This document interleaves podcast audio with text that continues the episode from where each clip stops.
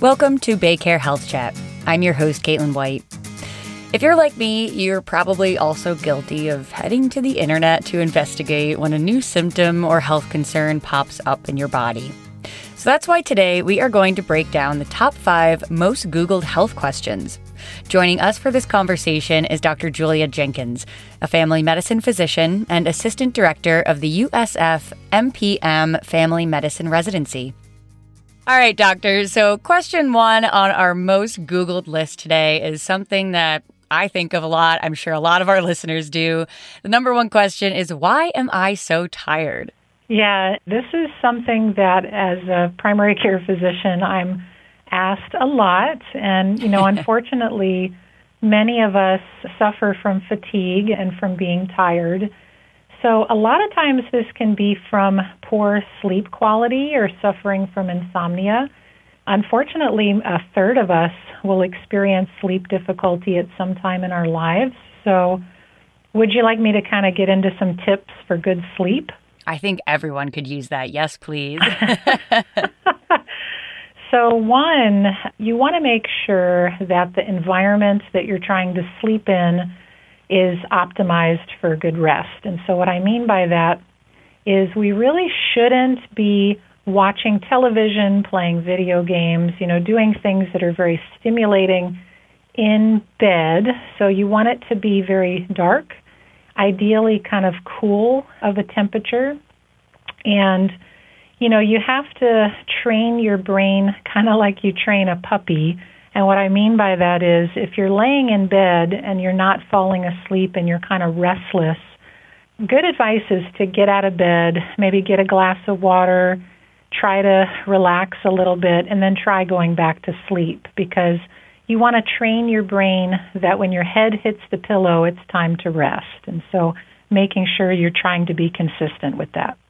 So I also want to mention that other than sleep apnea, there's several medical conditions that your provider may want to speak with you about if you have fatigue. So, for example, we see a lot of iron deficiency or B12 deficiency. I see a lot of patients who may have atrial fibrillation and don't realize it, and their only symptom may be fatigue. You can have thyroid issues. You can also have issues with depression where you're mainly just tired. So fatigue is definitely a problem that you don't want to ignore. And you want to see your primary care provider so that they can get to the bottom of what is the unique cause that may be causing your fatigue. Like you said, it's pretty common, why am I so tired? But is there a point where maybe it could be more of a concern that really would be something that your doctor should get involved with? No, that's an excellent question. And absolutely. Unfortunately, a lot of patients will not realize that they have things like sleep apnea. So sometimes it's very obvious, when your partner kind of nudges you a couple of times in the night, like, honey, you're snoring really loud again. Can you stop doing that? But for a lot of patients, it's not as obvious. So some signs that you may have sleep apnea: if you're excessively tired during the day, like you're falling asleep as you're trying to read a book, or you're just feeling like really sluggish and tired more so than usual. If you have headaches in the morning, or you feel like your mouth is very dry in the morning. And another kind of interesting sign is if you're having more vivid dreams at night, that could be a sign that you might have sleep apnea. So this is something you'd want to talk to your healthcare provider about, and they could do some screening questions and decide if testing might be needed for that. Good to know. So number 2, our question is, how do I lower my blood pressure? So please tell us about some common causes or things that raise our blood pressure, and then how we can work to lower it. Yeah, and this is something that is critically important to those of us in primary care. And what we say is that, first of all, that blood pressure, when it's high, can be very dangerous, but most people won't feel any symptoms, and that's why sometimes you'll hear the term silent killer, because your blood pressure can put a lot of strain on your kidneys and your heart and your body in general. If your blood pressure is very elevated, it can be tricky to figure out the cause, because I tell patients with blood pressure, there's a lot of cooks in the kitchen. We've got our heart that contributes to blood pressure, stress and hormones contribute to blood pressure. Our diet, caffeine, and salt can contribute, and of course genetics, and so it can run in families. So there might be a lot of different things that contribute to why you have high blood pressure. The other way that you can help lower your blood pressure is to make sure that you're getting enough potassium in your diet. So what's interesting is potassium will help your body get rid of extra sodium. And so a lot of us, when we think about potassium, we think bananas, but you can also eat things like oranges and avocados, mushrooms and broccoli, sweet potatoes. You know, all of these things are going to help you lower your blood pressure. And the other thing I would also briefly mention is exercise. And you want to make sure that you speak with your healthcare provider about exercise if you have heart conditions or you're concerned about if you're, able to exercise safely.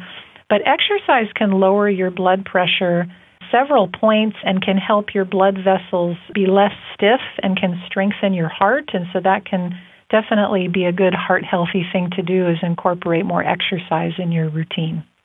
Thank you for that. Good to know. Our number 3 question, most Googled health questions here, is what causes kidney stones? I actually had kidney stones a couple years ago, and I still don't really know why. So please tell us.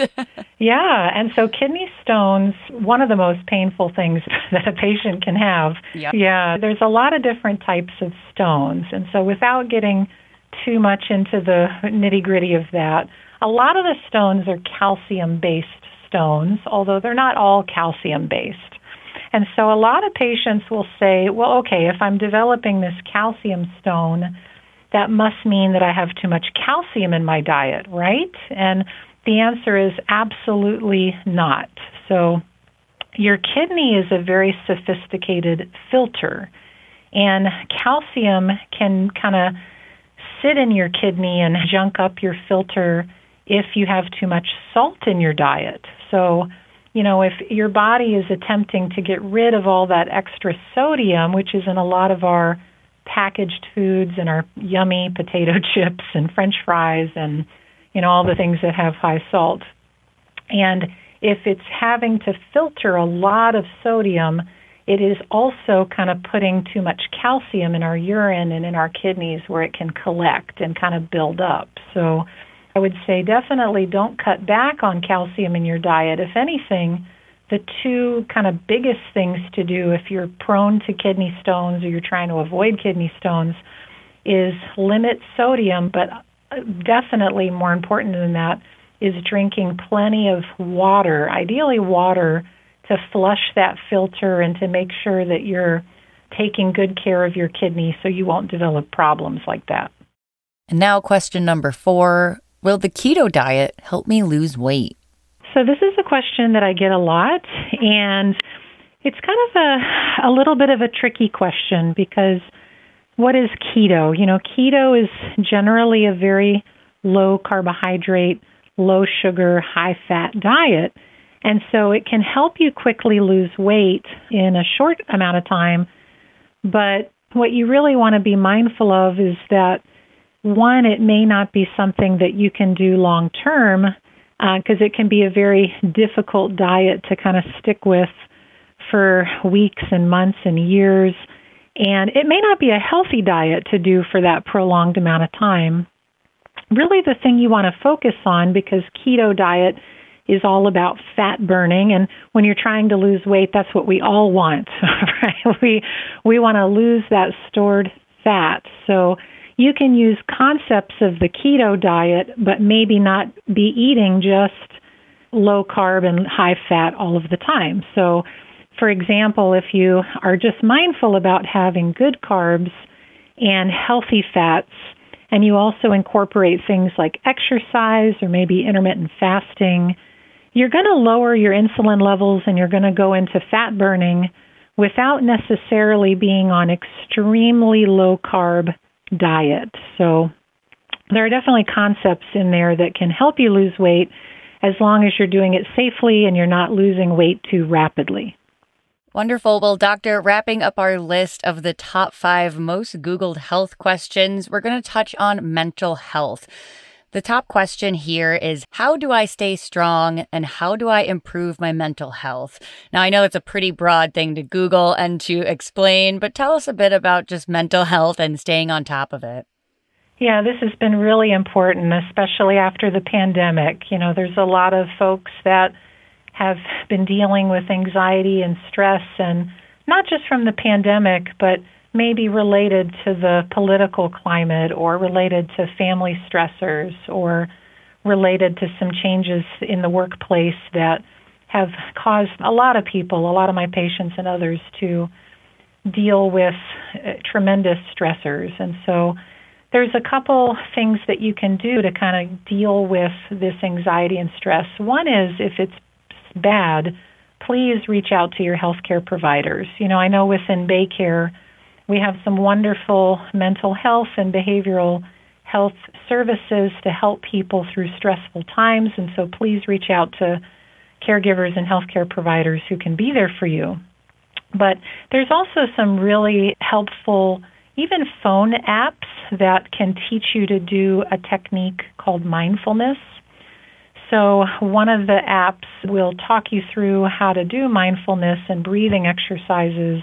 And if you incorporate that into your day-to-day, that can help you kind of decompress some of the stress that may build up from work or some of these other things. And one of the other things that's really important is connections with people and socialization. So, you know, some of us will be very isolated and won't have time for connections with others, like with friends and family, but it's really important to make those connections, and social media doesn't count. So it should really be in person or at least via video connections. So think about joining a community group. Think about where you could volunteer. Is there a gym? Is there a yoga class where you could network with other people, going out to dinner with friends, having date nights? So really, really important to nurture those friendships and relationships. Well, what a great conversation, Doctor. Thank you so much for joining us today. And that wraps up this episode of BayCare Health Chat. Head on over to our website at baycare.org for more information and to get connected with one of our providers. Please remember to subscribe, rate, and review this podcast and all of the other BayCare podcasts. For more health tips and updates, follow us on your social channels. And if you found this podcast informative, please share it on your social media and be sure to check out all of the other interesting podcasts in our library. I'm Caitlin White. Stay well.